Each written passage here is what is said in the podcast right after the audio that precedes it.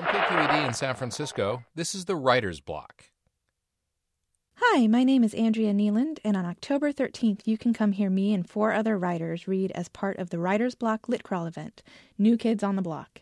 It'll be as fresh as any 80s boy band, so don't forget your inhalers. For more information, visit litquake.org. I'll be reading a story called People Who Are Good People, which originally appeared in the online literary journal Wigleaf.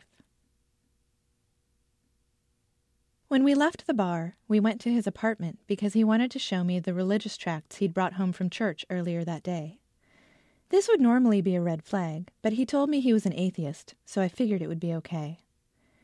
I kept hitting my head on things a lamppost, a window, his coffee table, his refrigerator door. This was also okay because I laughed every time to make it seem like it didn't hurt, like this was all just part of the fun, the same as the white Russians and creepy religious tracts. He didn't like it when I called the religious tracts creepy. He told me he didn't think they were creepy. We spent quite a bit of time looking through the tracts and discussing them. Mostly him discussing them, I think, but I don't remember what he said if you want the honest truth. Although it was made clear to me that I was not allowed to poke fun at the religious materials, he did reassure me over and over again that when he'd told me earlier he didn't believe in God, he'd meant it, and I appreciated his consistency on that point. Consistency is comforting. I would like more consistency in my life. Eventually, I fell off the couch and hit my head again, and he picked me up and carried me to the bed and left the religious tracts on the coffee table. I was feeling a little bad about myself because I knew that I was being slutty. That morning, while the atheist was at church, before I met him or knew that he existed, I was waking up next to someone else, another person who was almost a stranger. When I woke up next to this other person and looked at this other person's face, I'd realized it was covered in makeup. Not my makeup. Makeup he himself must have applied before we'd met. Subtle makeup, doll flesh colored for his skin.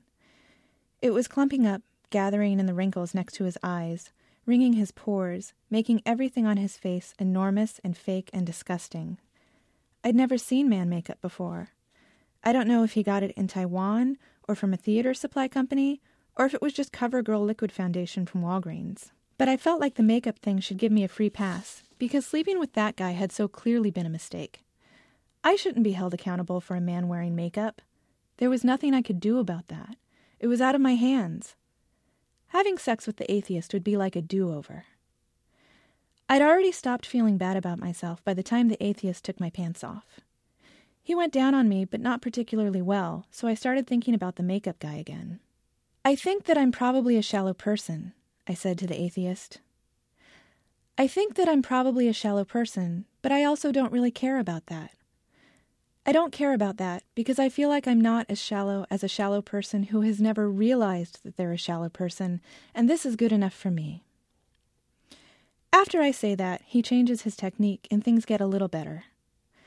I look around his bedroom in the half dark, searching for signs of something, the things that make a person.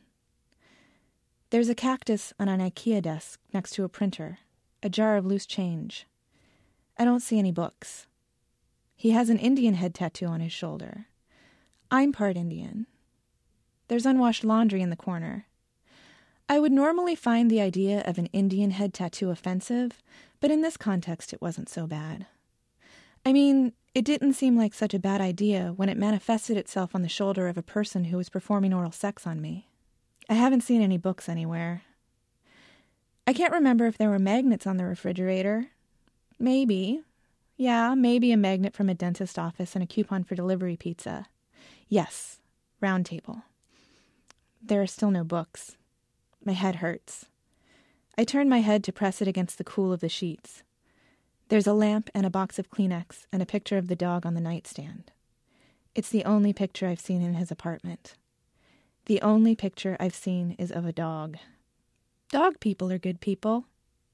People who like dogs are good people. I like people who are good people. I close my eyes.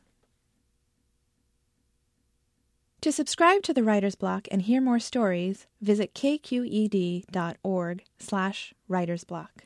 The Writer's Block is produced by KQED.